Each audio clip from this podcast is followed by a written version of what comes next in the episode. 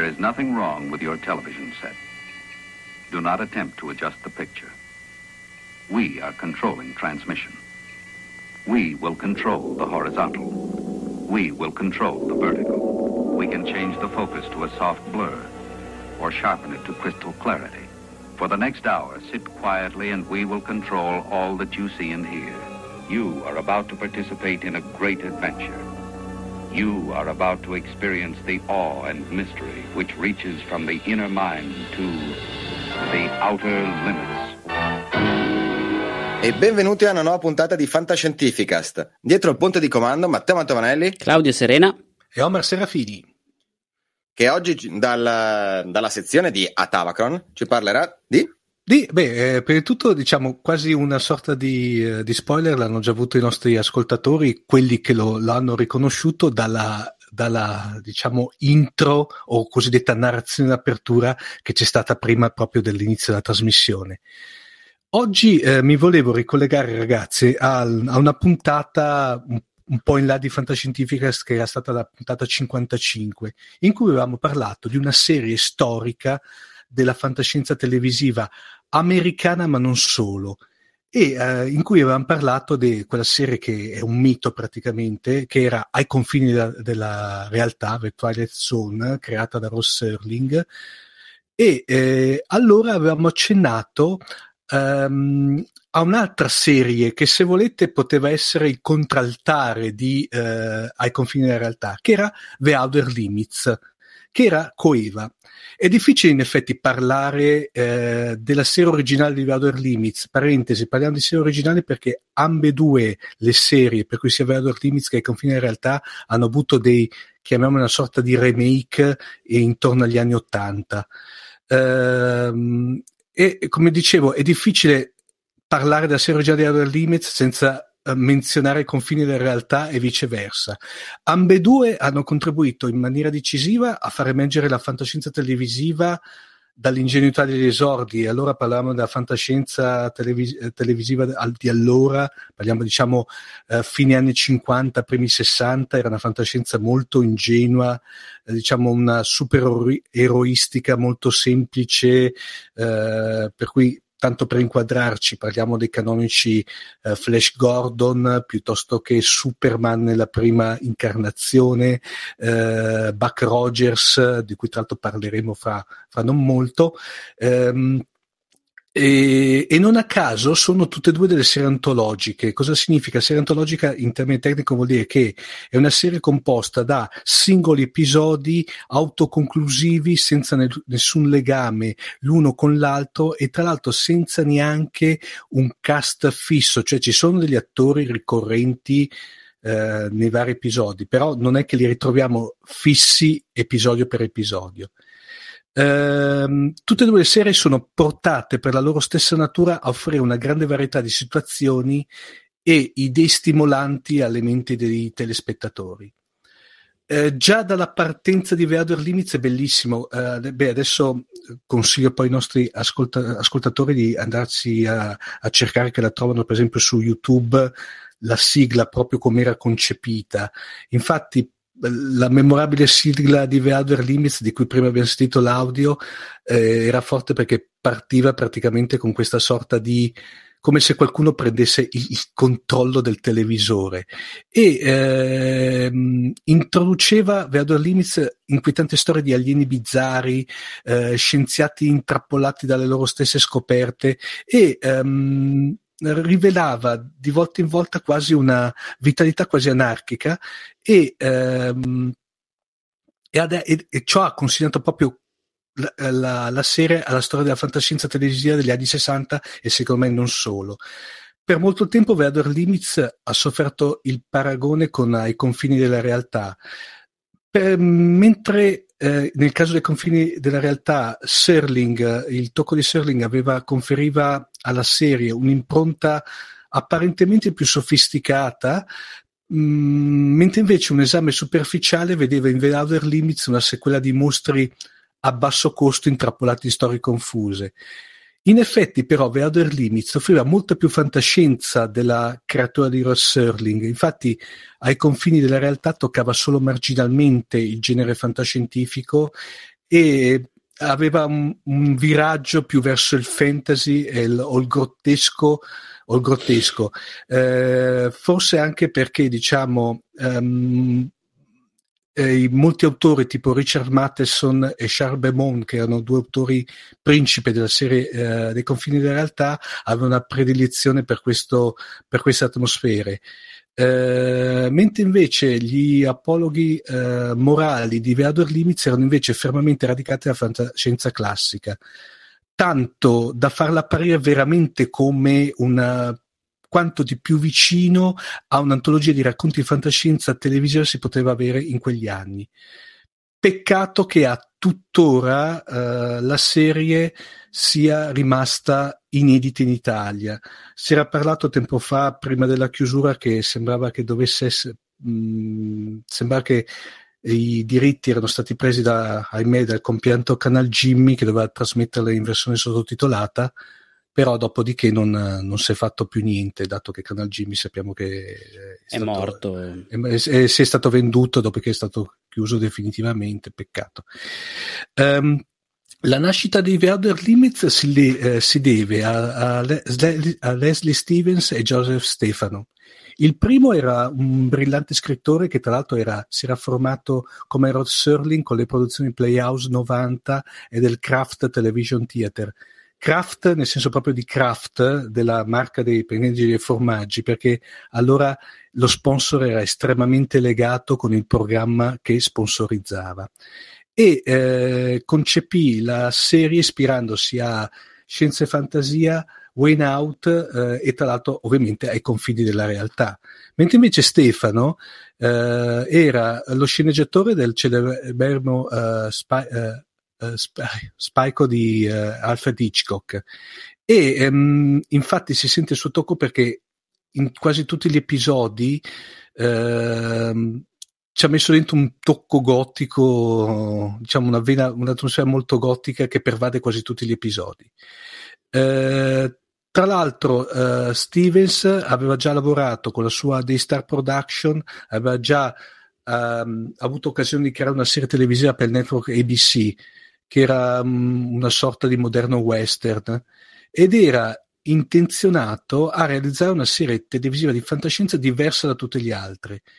E infatti uh, ai suoi occhi, ai confini della realtà, aveva ormai esaurito da tempo la capacità di sorprendere gli spettatori. Infatti, come avevamo detto a suo tempo nella famosa puntata cinquantacinque, ai confini della realtà, diciamo, era partito... Uh, le prime quattro stagioni eh, sono eccezionali, poi aveva avuto una parabola discendente che è arrivata fino alla, a portarlo alla chiusura. Uh, nella primavera del sessantatré Stevens e Stefano uh, sottoposero all'attenzione dell'A B C il, pi- il pilot di, un, di una serie che avevano deciso di chiamare Please Stand By, e uh, tra l'altro il uh, per intenderci, il, il, in effetti questo pilot aveva colpito la platea dei dirigenti della A B C e, eh, per intenderci, eh, de- diedero subito l'ok per la produzione della serie.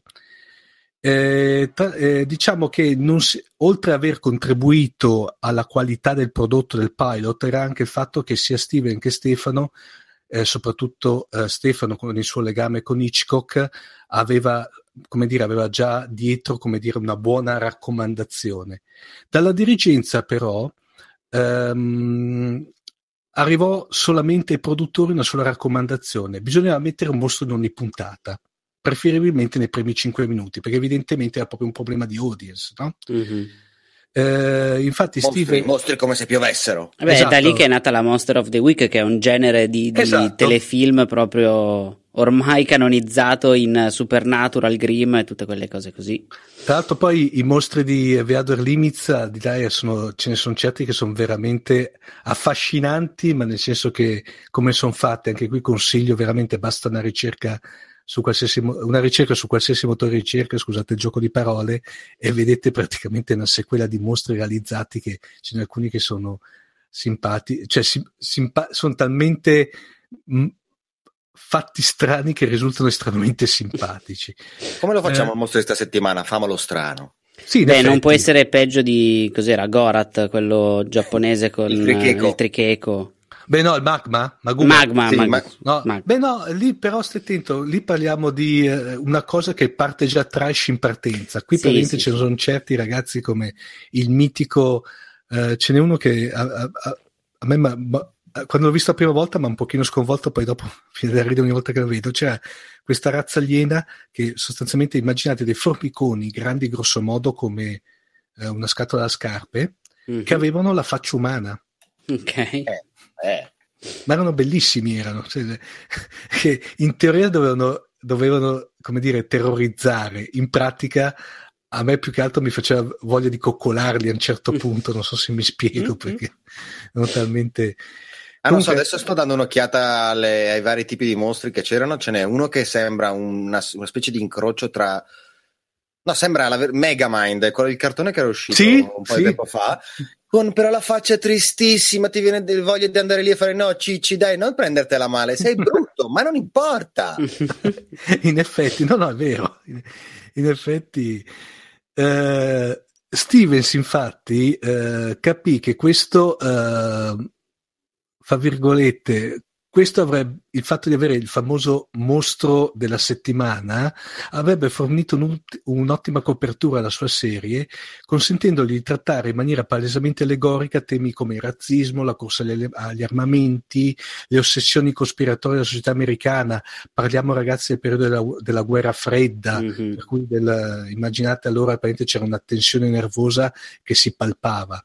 E i mostri eh, di The Outer Limits vengono, eh, divennero presto noti come gli orsi, proprio tecnicamente, perché negli spettacoli del vaudeville si usava tirar fuori un orso ammaestrato o un comico travestito da orso quando lo spettacolo languiva, ok? Per cui praticamente anche lì essenzialmente venivano tirate fuori quando... quando la serie o l'episodio era troppo celebrale, arrivava fuori l'orso, l'orso o il mostro di turno, l'orso nel senso, nel senso di mostro di turno, per tirar su il, il, il livello del, spettacolare del, del, dell'episodio. Un'altra cosa che chiese l'A B C è quello di cambiare il nome della, uh, il nome alla, uh, della serie. Infatti l'anno prima, durante la crisi dei missili di Cuba, Uh, in cui tutto il mondo si era trovato di fronte allo spettro di un conflitto nucle- nucleare fra U S A, fra gli Stati Uniti e l'Unione Sovietica, le emittenti televisive statunitensi erano costrette a interrompere frequentemente la programmazione regolare per trasmettere i drammatici bollettini sullo sviluppo degli eventi. Questi cartelli recavano proprio la, la scritta Please Stand By, cioè per favore state in attesa. Infatti, allora l'A B C ha detto temeva di allarmare il pubblico che avrebbe potuto confondere l'annuncio con un bollettino di guerra. Diciamo che sulla falsa riga vi ricordate della, della, della guerra, guerra dei mondi? mondi. Sì, sì. Esatto, bravissimi. Ma infatti sarebbe stata bellissima, cioè stavo guardando, ma era perfetta fare l'intro esattamente come l'annuncio dei bollettini di guerra e partire con uno scontro a fuoco e poi far andare il telefilm per la sua strada. Cioè tirava su tanti di quei soldi. Eh, però per... effettivamente l'essere umano è fatto per preoccuparsi, quindi a farlo una volta va bene, a farlo tutte le settimane... No, tra l'altro in effetti eh, eh, voi eh, domanda adesso, eh, scusate faccio una pop-up, avete mai visto il film Matinée? Il film Matinée. Oh, Matinée, scritto come Matinée. Mi dice eh, qualcosa. Consiglio, vi consiglio di vederlo, è abbastanza recente, eh, che parlava sostanzialmente eh, del periodo della guerra, del, diciamo della crisi dei missili di Cuba e della psicosi che c'era allora sul fatto della, come dire, della, della, dell'attacco nucleare imminente da... da un momento all'altro. Uh, c'è John Goodman in mattina. C'è John Goodman, sì. È, è bellissima, ci dice, una scena mitica in cui immaginate che c'era questo eh, il classico film eh, cinema americano dove veniva proiettato un film di serie B di formiconi giganti e nel cinema c'era, avete presente l'effetto, loro lo chiamavano tipo l'effetto che faceva saltare le sedie praticamente ogni mm-hmm. volta che c'era... Ecco. Mm. A un certo punto il fatto di saltare le sedie viene scambiato per un attacco nucleare, per cui c'è l'isteria pubblica, l'isteria della gente che esce fuori perché pensava che c'era un attacco nucleare. Comunque è da vedere come film perché è simpaticissimo, tra l'altro molto sottovalutato, era passato molto in sordina. Comunque secondo me è quello che più dà l'idea, ovviamente in maniera molto surreale, sopra le righe, del clima che si viveva allora con il discorso della, della, della paranoia atomica. Mm-hmm. Ha anche una durata che ormai non sono più abituato a vedere, un'ora e trentanove minuti. Sotto le due ore penso non ne facciano quasi più. No, ne fanno, ne fanno. Beh, sì. Beh, beh l'ultimo, l'ultimo Godzilla è un'ora e quaranta. Eh. Vedi, è più di un'ora e trentanove. Ma è meno di due ore, Matt. Comunque, eh, in effetti Stevens eh, a un certo punto, per quanto volesse certamente generare la curiosità degli spettatori, ha accettato di cambiare il titolo in Beyond Control, cioè oltre il controllo, per poi più optare per il più misterioso The Outer Limits. Il sedici settembre sessantatré, per cui diciamo quasi, siamo quasi in, eh, è da poco passato il... Il, l'anniversario, andò in onda The Galaxy Bang, ehm, che è una versione definitiva dell'episodio pilota. Da quel giorno, un'ora alla settimana, la voce controllo, che sarebbe quella che abbiamo sentito all'inizio del, della puntata, avrebbe preso possesso dei televisori degli assidui spettatori di The Outer Limits, proponendo, o più precisamente imponendo, una varietà di storie emozionanti. Non v'era un conduttore come per le serie come per le serie antologiche. Stevens ebbe l'intuizione di eliminare del tutto uh, questa figura, cioè il conduttore sarebbe nelle serie antologiche era, per esempio, in, uh, in, uh, ai confini della realtà, era lo stesso Serling che introduceva e concludeva la storia, la puntata, la, la, l'ep- l'episodio, mentre qui praticamente uh, Stevens lo proprio lo cancella del tutto. Uh, Il Hitchcock dei suoi telefilm quando cominciava con l'ombra, bravissimo, bravissimo, bravissimo. Sì, no, lì proprio Serling eh, co- eh, certe volte o lo sentivi come voce o addirittura eh, a partire dalla terza stagione in maniera saltuare, però soprattutto nella quarta lo vedevi proprio lui fisicamente che introduceva proprio eh, di persona la puntata e la chiudeva e la, chi- e la, e la chiudeva. Eh, mh, per intenderci, il eh, eliminando questa figura, in The Outer Limits la puntata sarebbe stata introdotta da una misteriosa entità incor- incorporea, la famosa voce, co- uh, voce controllo, e un punto bianco pulsante che mutava rapidamente in una forma, uh, in un'onda sinusoidale, avrebbe accompagnato la narrazione di, uh, d'apertura. Stefano, eh, che aveva eh, declinato l'offerta di ricoprire il ruolo di Cicerone, scrisse i testi per le narrazioni di apertura e di chiusura della voce di controllo di tutti gli episodi della seconda stagione. E qui è bellissimo perché eh, secondo, c'è un aneddoto che raccon- eh, raccontato dallo scrittore anni dopo, in cui una telespettatrice scrisse alla N B C Eh, lamentandosi del fatto che la voce non le aveva restituito il controllo del televisore, e la lettera, la lettera terminava in questa maniera, fa: le linee verticali della televisione hanno avuto dei problemi di allora e penso proprio che dovete pagare la riparazione. Lasciamo altri tempi. Mm. Eh, ah, non che ma... oggi sia ma... meglio, eh. Ecco. Uh, sotto l'ispirata produzione di Stefano, la prima stagione diede vita, diede vita ad episodi memorabili come The, The Six Finger, uh, The Man Was, uh, was Never uh, Born uh, e altri. E nonostante uh, l'esiguità del budget, l'intraprendenza e la bravura del cast e della troupe rendevano ciascuno di questi viaggi, chiamiamoli, veramente un'esperienza oltre limiti. Persino la presenza dei famosi orsi mostri, che erano davvero sotto costo, e se volete è veramente l'aspetto più facilmente criticabile della serie, e ti posso dire che guardando gli, gli occhi di questi mostri eh, cioè se, son più credi- era più credibile se avessero utilizzato le caramelle a forma di uovo al posto degli occhi eh. Sì, erano un po' plasticoni, un filino, molto plasticoni, molto, però non intaccava in sé, se volete, passandoci sopra non intaccava l'originalità delle storie. Infatti The Outer Limits mirava proprio al cervello degli spettatori e centrando frequentemente il bersaglio. Uh, l'ultimo episodio della stagione dimostra quanto l'influenza di Stefano eh, fosse diventata pre- eh, preponderante. E infatti eh, The Form of, of Things Unknown, che ha una trama molto sinistra, dava, offriva delle immagini oniriche e surreali tipiche dell'immaginario dello scrittore, e tra l'altro furono eh, girate due versioni di quell'episodio, una per The Outer Limits, che conservava più elementi fantascientifici, e una che era destinata a diventare il pilot di una, di una nuova serie incentrata sul fantastico più inquietante, chiamata The Unknown. Però questa serie non venne mai, prodo- mai prodotta, però l'A B C riciclò il tema musicale d'apertura e il design del titolo per Gli Invasori, per cui, come dire, non si butta via mai niente.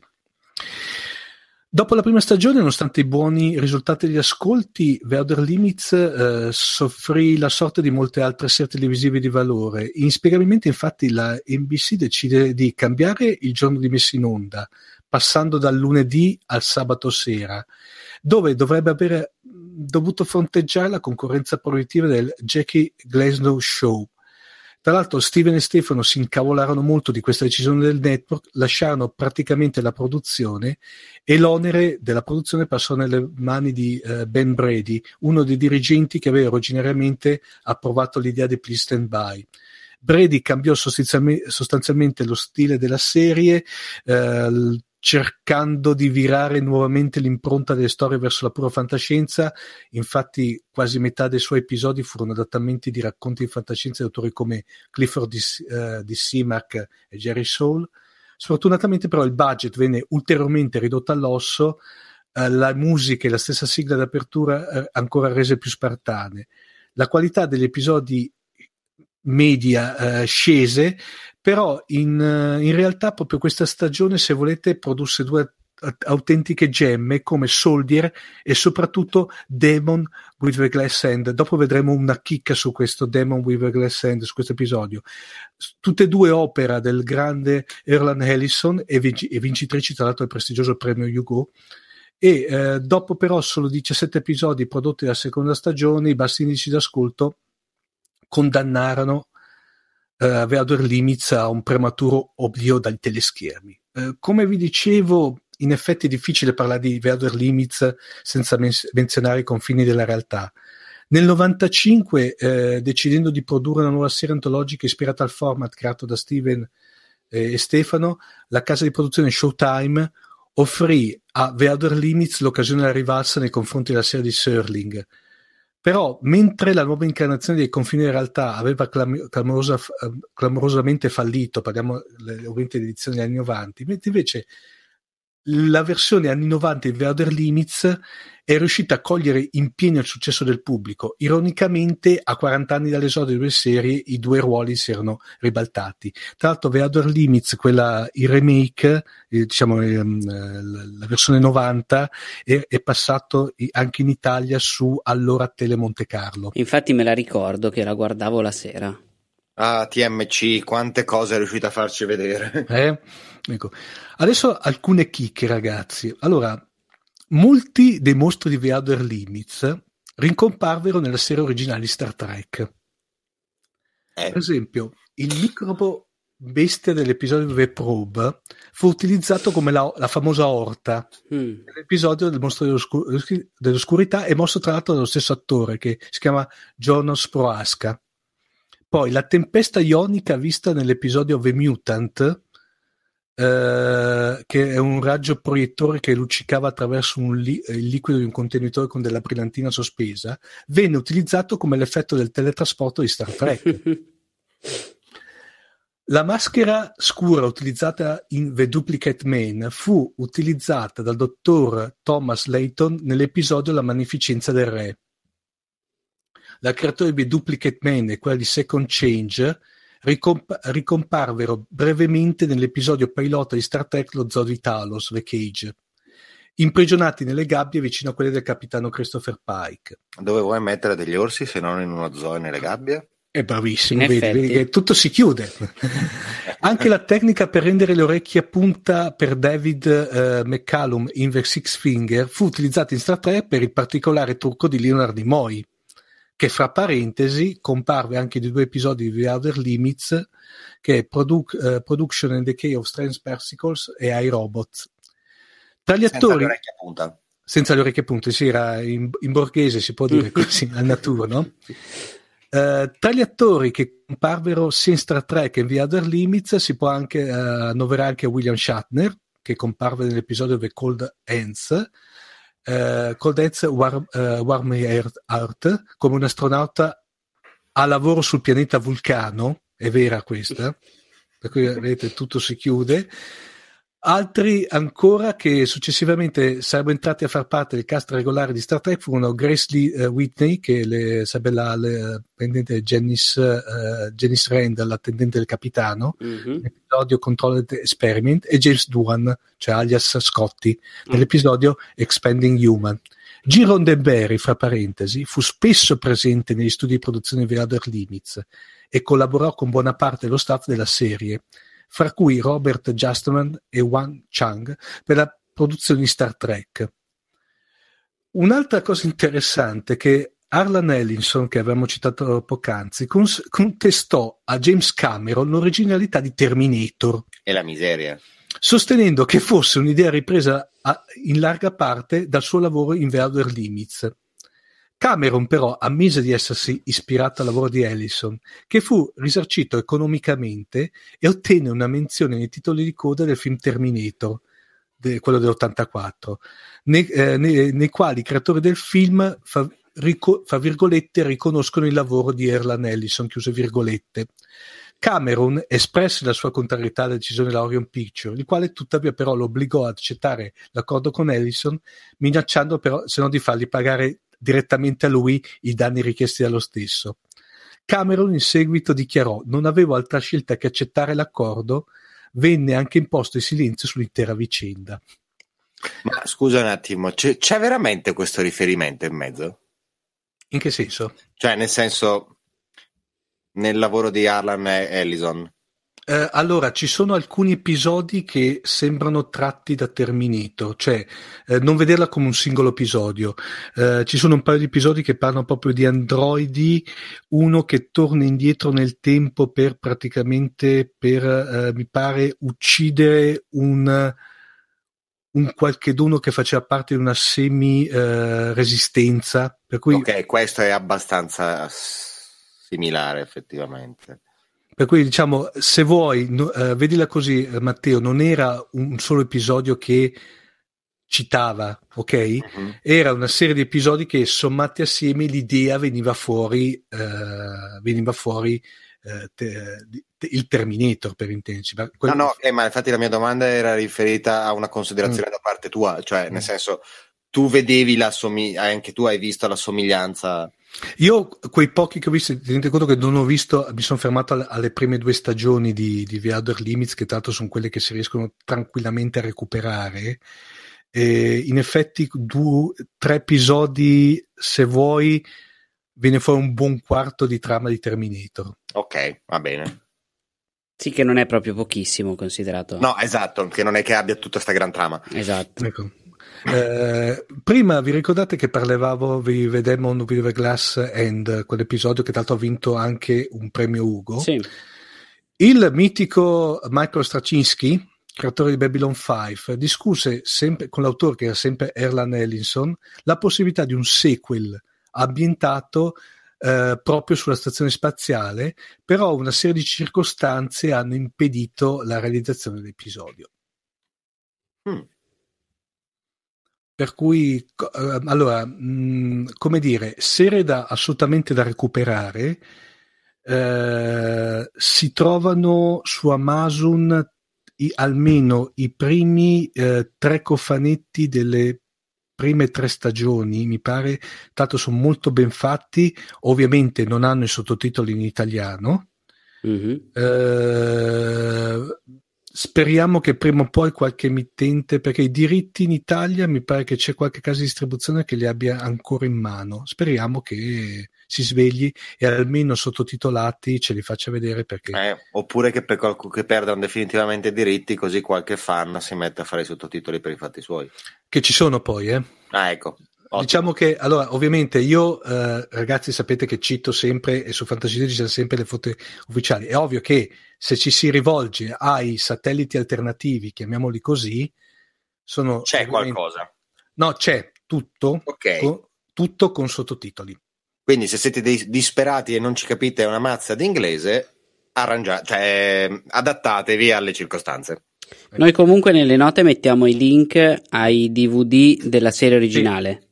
Esatto, esatto. Si trovano anche quelli della serie del novantacinque, di cui io onestamente non ho un ricordo così malvagio. È vero che è molto tempo che non li vedo, però non mi sembrava per no, niente male neanche quello. No, e tra l'altro ce n'erano, ce n'erano un paio che erano praticamente dei remake di episodi della, chiamiamola serie classica, chiamiamola così, però sinceramente era una, è stata una gran serie. Anche lì però, Claudio, peccato che anche lì caduta nell'oblio, cioè fatto un passaggio su Tele Monte Carlo poi sparita. Eh sì, quello purtroppo è un po' un grosso limite, ma è un grosso limite della maggior parte delle serie che sono passate in televisione da noi, eh? Non è che no, il problema è che eh, il problema è che sostanzialmente ci stiamo perdendo tutto quello, ma anche per esempio eh, ai confini della realtà ai confini della realtà io eh, beh, voi non era, me li ricordo negli anni negli anni sessanta, che ero piccolissimo io, ancora la prima stagione che era stata saltuariamente Eh, trasmessa dalla Rai. Fra parentesi, mi ricordo che quando c'era stato lo sbarco sulla Luna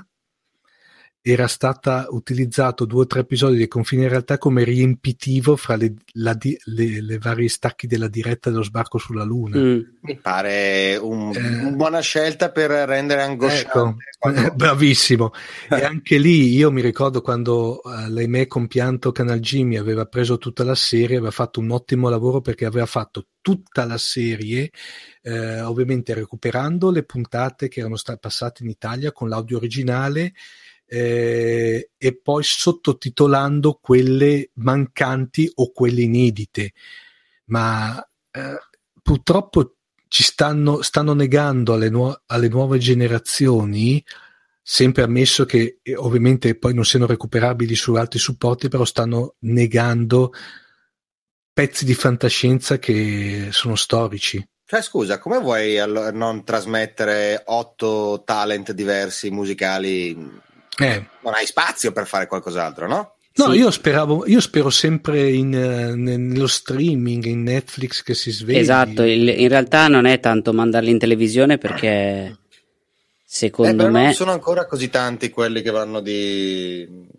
di, di streaming, cioè un sacco di gente sta ancora attaccata alla televisione in Italia. Sì, ma non sono quelli che guarderebbero Outer Limits. No, infatti semplicemente glielo imponi, vuoi vedere la televisione? Questo c'è in televisione. Eh, ma lì c'è sempre il solito discorso che fa sempre Aldo: la gente guarda quello che la televisione le propina, la televisione ti propina quello che la gente vuole. No, era quello che stavo ga- dicendo, infatti, è un, è, un gatto, è un gatto che si morde la coda. E imporlo anche lì, io sono perfettamente d'accordo con te. Per esempio, io sono sempre, tranne quelli ovviamente sulle piattaforme pay, sono sempre più dell'idea che un canale dedicato in chiaro, dedicato alla fantascienza, al fantasy televisivo, ci starebbe. Ma sì, ma perché adesso ci sono talmente tanti di quei canali e ogni emittente ha comunque almeno quattro cinque canali a testa, cioè mh, poter trasmettere qualcosa che non siano televendite o i soliti eh, ma... talent, ce la puoi il fare. Problema, il problema è che non essendo in streaming lì rimane sempre la questione degli sponsor e di chi paga quella trasmissione, mm. che, costa, che costa parecchio comprare le, le frequenze per vero, vero. per la trasmissione, quindi piuttosto che chiudere vai con delle cose che è più facile che la gente ti guardi e che è più facile vendere a chi compra gli spazi pubblicitari. Non è lì che dovrebbero fare queste cose. Ah, in generale è nello streaming il futuro, ecco. No, no, ma non per niente, ragazzi. Infatti, se voi notate, sul, sia su quelli a pagamento che su quelli free c'è la proliferazione dei canali cosiddetti crime, quelli sì. che trasmettono polizieschi più o meno truculenti, perché attualmente è il genere che tira e dove te l'investimento pubblicitario lo fai abbastanza ad occhi chiusi, cioè eh, il ritorno ce l'hai tranquillamente. Ah, Io... anche il crime comunque è cambiato col tempo, perché se pensi a Law and Order, che beh, è la serie storica no, di crime, beh, se pensi al commissario Derrick, al tenente, eh, cioè... com'era det- tenente commissario boh. Tenen- no, beh, forse cambia Derrick. Da serie a serie. Guarda, io avevo un mezzo, ragazzi, avevo un mezzo innamoramento a suo tempo per C S I. Parlo della serie quella la prima cl- stagione. La cla- no, la classica, quella sì. con eh, quella, no, quella a Las Vegas per intendere. Ah, scusa, Las Vegas. Vegas. Sì. Poi c'è stata una puntata in cui avevano scoperto il... Um, per questa vita non faccio uno sp- tanto ormai è passata da anni, per cui non è uno spoiler. Saranno otto anni che... Esatto. Praticamente era, uh, questa ragazza faceva la vasaia, per cui immaginate la scena che lei fa il vaso con quello con sotto coso che gira, no? Per cui lei modellava il vaso, ok? Viene uccisa e loro riescono, praticamente dato che l'assassino la chiama per nome, loro riescono con una sorta di grammofano, leggendo le tracce che lei aveva lasciato con le dita sul, sul, sul vaso, a sentire la voce di chi l'aveva uccisa. Io da quella puntata lì ho detto basta, ho chiuso, ho detto, cioè, a, se sai come ha chiuso. Sì, ma cioè, fasi di L S D pro- probabilmente produceva una trama meno scema. No, ma il, il problema è che possono sfruttare trame realistiche senza lì, eravamo veramente, ma neanche fantascienza, eravamo, hai ragione te, uh, uh, delirio lisergico praticamente, perché... E beh, lì Io... è, tutti però quei telefilm lì hanno sempre questo grosso, enorme problema che tanto la persona media che guarda non ha idea di come funzioni la tecnologia che sta dietro. E ad esempio io tutte le volte che dicono ingrandisci la fotografia, guarda nell'occhio eh. della persona si vede il riflesso, aumentiamo la risoluzione. No, se la fotografia ha quella risoluzione lì non puoi aumentare la risoluzione, e lo fanno da tastiera, nessuno usa mai un mouse, è una Con roba molto strana. Filmati delle telecamere di sorveglianza in notturna. Sì, in, in formato quattro K, anzi sì. cinque K siamo già praticamente otto. O telecamere che vedono dietro gli angoli perché no, sposta la visuale di cinquantaquattro gradi a destra.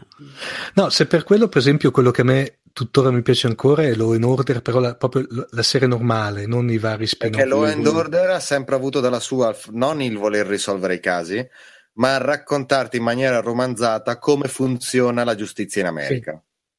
Anche perché in Law and Order è sempre romanzata, eh? No, Matteo, poi anche perché in Law and Order spesso e volentieri perdono i buoni. Esatto, e quello è bello effettivamente. O anche e... quando vincono sono convinti di aver perso. Sì. È no, una... Secondo me è una, una gran, gran serie. Sarebbe da, da lanciare l'idea di, di, di, una, di fare una puntata ai ragazzi di Pilota, magari. Eh. Se un tu fai conto che eh, credo che abbia venticinque anni Law and Order, eh? Sì, eh, pensi... quasi ormai mi sa che... Mm. Sì, perché mi pare dieci dodici stagioni, una roba una roba folle. Secondo me è quella ancora più realistica, più godibile, eccetera. Ma non per niente dopo i due spin-off che avevano fatto, anzi non so se ne hanno fatti anche, perché avevano fatto anche quello ambientato, in, in, se non sbaglio, in, in Inghilterra, eh, sì, e, anche sì. in, e anche in Francia, ma non vorrei sparare una cavolata, però gli altri due che erano Criminal Intent e Special Victims Unit, però secondo me non erano... Diventavano come... molto cruenti quelli. Sì, e non erano come la serie originale, che manteneva anche un livello di, eh, passatemi il termine, di, um, come posso dirvi, signorilità. Se, cioè riusciva a, a, a prenderti senza cadere nel truculento, senza esatto. eh, tirare fuori il mostro della, della settimana. Perché era la, prima puntata, era... la prima puntata è andata in onda il tredici settembre millenovecentonovanta. Mamma mia, ventisei anni. Sì. Ma è ancora, è ancora uh, Claudio, è ancora in produzione? No, hanno smesso nel duemiladieci. Ah, quello no, l'onore normale, perché gli sì, altri sì, invece sì. mi pare che vanno avanti. Fra parentesi, quella dove ci lavorava uh, come si chiama il, l'attore, quello che ha fatto anche Full Metal Jacket e, e Men in Black, uh, no, de, non del, del Toro? No, no, no, eh, no. Aspetta. Uh, Vincent D'Onofrio.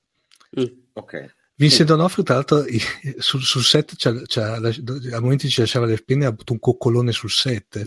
Mm. Infatti c'è stato un periodo che lui era sparito e poi pian piano uh, si alternavano due coppie di detective nella conduzione dei, dei cose, perché lui ha avuto, durante la registrazione di un episodio, ha avuto un infarto praticamente.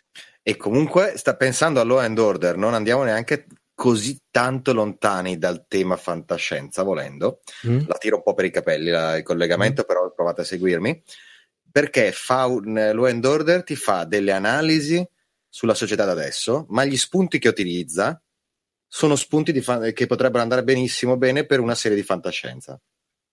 Cioè, come si comporta la società e le scelte morali che deve fare la società di fronte a dei crimini. Ah, eh, guarda che non, non è una sparata, ragazzi, cioè si potrebbe fare benissimo secondo me senza fare tante voli arditi un parallelo con X-File. Eh? Oddio, aspetta. No, eh, es- estendi, estendi il discorso. Praticamente X-File veniva in una, praticamente al, quantomeno all'inizio era sostanzialmente una sorta di eh, come dire di analisi della da paranoia della società americana buttata dentro nel discorso dei eh, complotti, eh, del eh, governo che non ti dice la verità fino a tutti eh, fino a, fino al cento per cento. Uh, per cui ci può stare una sorta di, eh, di, di, di, di parallelo. Ok, no, io probabilmente il collegamento lo vedevo più diretto, tipo col Giudice Dredd, però vabbè. Sì, no, beh, lì, beh, quale tra l'altro il Giudice Dredd? Quell'infame re- remake, reboot? O... Il reboot non l'ho visto. E, e fai bene. Allora, il reboot ha delle scene d'azione interessanti, ma non ha nessuna trama. E mettiamola così. Forse è profondissima quella dell'uno, eh? Cioè, del... no, no, a confronto quella dell'uno era Shakespeare. Eh, tra l'altro poi scopiazzato da un, da un film, se non sbaglio, da un film indonesiano, fra parentesi. Sì, eh, ah. che non mi ricordo come si chiama, quello che è tutto nel, nel, nel... condominio e ah. devono sfondare le porte e uccidere e picchiare qualunque cosa si muova. Eh, comunque The Ride. Sì, sì, The sì Ride. Esatto. Tanto Dredd secondo me è Sylvester Stallone con la Diane Lane che le fa da supporto e basta, e finisce lì. Sì, gli veniva bene, cioè so che è blasfemia probabilmente perché ama molto il fumetto di Dredd, però è... gli è venuto proprio bene. Uh, digressione che non c'entra niente, invece mi sono rivisto in versione, cioè in versione bella, nel senso visto bene, invece Demolition Man e eh, ragazzi da morire da ridere, è bellissimo. Man è bellissimo, credo sia uno dei miei film comfort zone, quando non so cosa guardare, sono un po' triste, lo metto su, è veramente bello. Guarda, è sopra le righe, che, con, tra l'altro lui che il Sylvester Stallone che si prende in giro in una maniera, secondo me quello lì per Sylvester Stallone e True Lies per uh, Arnold Schwarzenegger sono stati due film che li hanno veramente... Mi hanno fatto un pochino fare lo step oltre il sono l'uomo d'azione. Sì, sì. Beh dai, in Demolition Man quando fa... Le quando conchigliette. Fa, le conchigliette, le conchigliette. E la biblioteca Schwarzenegger. Sì, no, era il presidente, perché l'hanno fatto presidente e lui sì. fa una faccia no, come dire. E non, ave, non si era ancora candidato per fare governatore all'epoca, quindi... No, no, veramente un gran film. Bene ragazzi. Uh, Chi tocca dare i contatti? Di, di discrezione. Claudio, eh, i contatti è compito tuo perché c'hai una precisione, un'abilità nel farlo, guarda. Se vi piace Fantascientificast potete ascoltarci su iTunes e su Spreaker, vi invitiamo a lasciare dei commenti su Spreaker, delle recensioni e delle votazioni a cinque stelle su iTunes, eh, ci potete scrivere in settimana su Twitter at Fantascicast oppure a redazione at fantascientificast punto it, le puntate le trovate tutte su fantascientificast punto it o su qwerty punto it che è il network di questa trasmissione, su cui potete anche andare per donare una quantità di denaro che ritenete giusta al network o per associarvi all'indirizzo qwerty punto it slash associati. Ottimo. Ormai eh, vado allora a macchinetta, direi. Lo so, a sì, memoria, davvero. Io non faccio più niente, spengo il cervello e lascio andare. Ma infatti vedi, avevo ragione a dire, sei meraviglioso per fare questa parte, no? Grazie. Eh, sono un lecchino della Madonna. Va bene. Eh, direi Posso... che dal ponte di comando potrebbe essere anche un po' tutto. Bene, allora dai, a questo punto do io il via al giro dei saluti. Omar Serafini, Claudio Serena e Matteo Mantovanelli. Ciao. Alla prossima. Ciao. Ciao. We now return control of your television set to you until next week at this same time when the control voice will take you to The Outer Limits.